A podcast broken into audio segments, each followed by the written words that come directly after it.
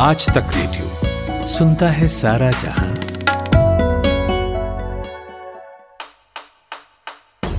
नायक और खलनायक, विद्वान और महारथी, कला के ऐसे सितारे जो अब भी आसमान में चमकते हैं और ऐसी हस्तियाँ जो इतिहास में अमर है। उजले व्यक्तित्व के धनी भी और स्याह पहलुओं के लोग भी। ये वो लोग जो मशहूर है। ये है नामी गिरामी। भारतीय राजनीतिक इतिहास में एक महिला ऐसी हुई, जो साल अठारह सौ तिरानवे में इंग्लैंड से भारत आती हैं। उसके बाद भारत में रहकर अंग्रेज़ी साम्राज्यवाद के खिलाफ ऐसी आवाज़ बुलंद करती हैं कि उन्हें अपने दौर में सबसे बड़ी राजनीतिक संस्था भारतीय राष्ट्रीय कांग्रेस की पहली महिला अध्यक्ष होने का गौरव प्राप्त होता है। एनी बेसेंट नमस्कार, आज तक रेडियो की खास सीरीज़ नामी गिरामी आप सुन रहे हैं। मेरा नाम है अंजुम शर्मा। भारतीय स्वतंत्रता आंदोलन में अहम भागीदार रही एनी बेसेंट का जन्म लंदन में हुआ था। उन पर अपने माता पिता के धार्मिक विचारों का असर था, लेकिन ईश्वर के प्रति जो आस्था थी, वो तब खत्म हो गई जब एनी बेसेंट की अपनी बेटी गंभीर बीमारी से जूझ रही थी। कहते हैं उसके बाद वो पूरी तरह से नास्तिक हो गई और धर्म पर स्वतंत्र रूप से विचार करने लगी।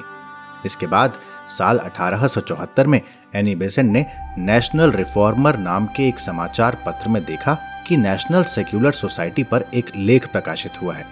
एनी बेसेंट उस संस्था की सदस्य बन गई और उनके विचारों और लेखन से प्रभावित होकर नेशनल रिफॉर्मर समाचार पत्र ने भी उन्हें अपना उप संपादक बना दिया।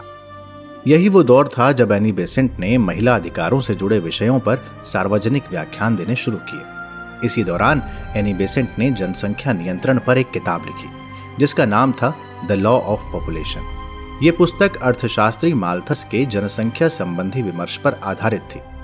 उस दौर में स्त्रियों का ऐसे विषयों पर लिखना बेहद बड़ी घटना मानी जाती थी। इंग्लैंड के मशहूर अखबार द टाइम्स ने उस पुस्तक को अश्लील तक कह दिया था।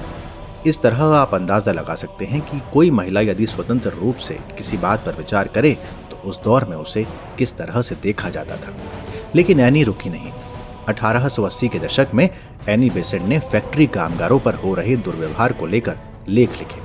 युवाओं और स्त्रियों की न्यूनतम मजदूरी के लिए आवाज़ उठाई और अठारह सौ नवासी में लंदन स्कूल ऑफ़ बोर्ड के लिए एनी बेसेंट ने चुनाव लड़ा।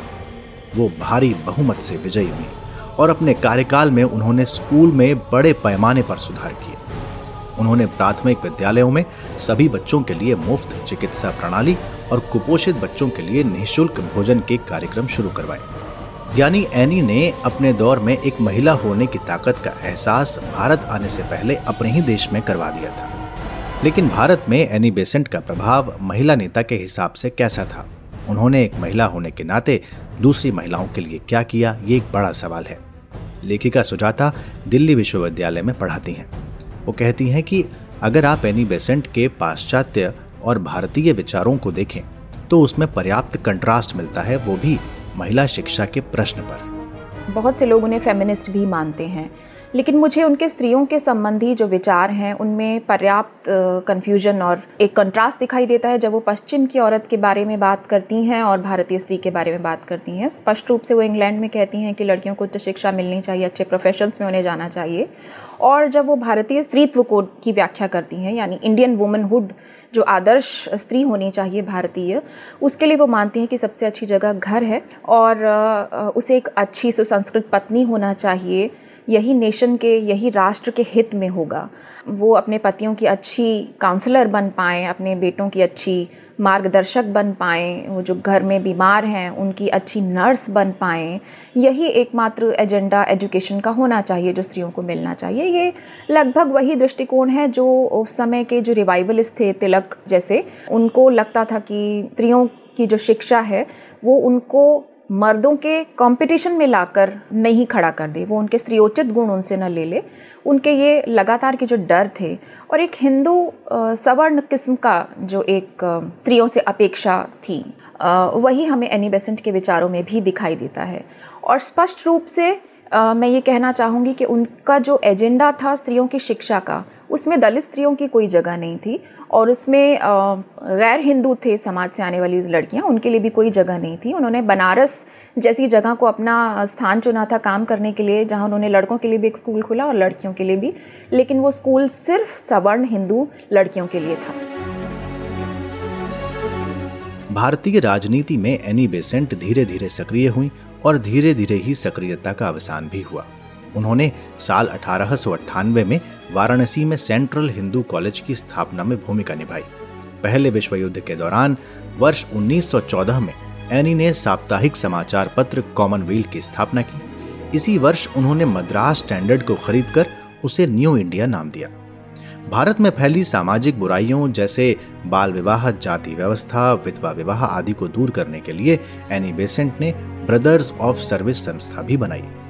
भारत में जब स्वशासन की मांग हुई तो उन्होंने होम रूल लीग की स्थापना में प्रमुख भूमिका निभाई। बेसेंट का मानना था कि भारतीय लोगों की दुर्दशा के लिए विदेशी शासन पूरी तरह जिम्मेदार है और भारत को अपनी खोई हुई अस्मिता वापस पाने के लिए स्वशासन का विकल्प ही चुनना चाहिए। इस तरह वो धीरे धीरे भारतीय राजनीति की सीढ़ियाँ चढ़ रही थी। साल 1917 में उन्हें भारतीय राष्ट्रीय कांग्रेस की पहली महिला अध्यक्ष होने का गौरव प्राप्त हुआ। हालाँकि वो गांधीवादी राजनीति की कड़ी आलोचक रहीं और सविनय अवज्ञा आंदोलन और असहयोग के प्रति उन्होंने अपनी असहमति जारी की। इतिहास के अध्येता सन्नी कुमार कहते हैं कि भारत के प्रति एनी बेसेंट का आकर्षण अगर देखें तो वो सांस्कृतिक और धार्मिक अधिक था। इंग्लैंड में पली बढ़ी बेसेंट के भारत के प्रति आकर्षण को देखें तो ये मुख्यतः सांस्कृतिक और आध्यात्मिक ही रहा। भारतीय संस्कृति के प्रति उनकी आकर्षण का केंद्र भी मुख्यतः अध्यात्म ही रहा। हाँ ये ज़रूर है कि उनकी रुचि कर्म कांडों में नहीं थी, बल्कि आध्यात्मिक अनुभूति के माध्यम से जो एक सांस्कृतिक प्रत्यक्षीकरण होता है, उसमें एनी बेसेंट लगातार रुचि दिखाती रही और सक्रिय भी रही। फिर भारत में बेसेंट का एक राजनीतिक जीवन भी रहा जिसे हम होम रूल लीग के माध्यम से प्रत्यक्ष होता हुआ देखते हैं। इंग्लैंड की नागरिक बेसेंट ने भारतीयों के स्वशासन का मुद्दा मजबूती से उठाया। न्यू इंडिया व कॉमनवेल्थ जैसे पत्रिकाओं के माध्यम से हम देखते हैं कि वो लगातार साम्राज्यवादी ताकतों के विरुद्ध आवाज़ बुलंद करती रही। और इतना ही नहीं, उन्होंने इस बात के लिए भी काफ़ी प्रयास किया कि भारत में जो उदारवादी और नरमपंथी और गर्मपंथी धड़ा है, वो भी एक दूसरे से मिलकर राष्ट्रीय आंदोलन को मजबूती प्रदान करें और सोलह सत्रह में वो हो भी जाता है। वैसे जब हेलेना ब्लावत्सकी की पुस्तक द सीक्रेट डॉक्ट्रिन की समीक्षा करने के लिए एनी बेसेंट को कहा गया था तो एनी बेसेंट उससे इतना प्रभावित हुई थी कि थियोसॉफिकल सोसाइटी की सदस्य ही बन गई थी। इस तरह से एक नास्तिक एनी बेसेंट ने धार्मिक संस्था को अपना लिया था और आगे चलकर वो सोसाइटी की अध्यक्ष भी निर्वाचित हुई थी। भारत में थियोसॉफिकल सोसाइटी का केंद्र अड्यार मद्रास में था, जिसे उन्होंने स्थापित किया था और प्राचीन विज्ञान के प्रचार प्रसार के लिए श्रीमद् भागवत गीता का अंग्रेज़ी अनुवाद भी किया था। हालाँकि एनी बेसेंट के नेतृत्व में यह सोसाइटी आगे चलकर समाज सेवा की संस्था में बदल गई थी।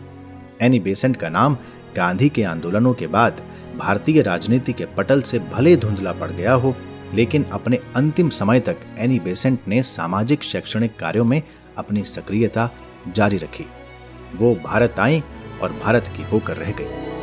भारत का राष्ट्रवादी धड़ा कहता है कि भले ही एनी बेसेंट विदेशी महिला थी, लेकिन उन्होंने भारत को एक सभ्यता के रूप में स्वीकार किया और यहाँ राष्ट्रवाद को गले लगाया।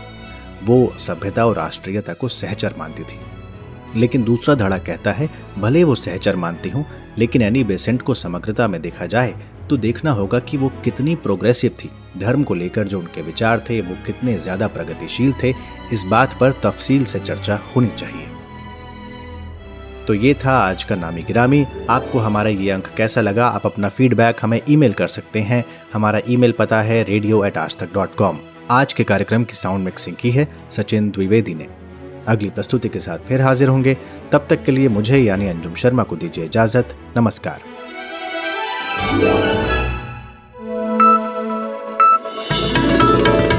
खबरों की हलचल और देश विदेश का मिजाज आप सुन रहे हैं आज तक रेडियो।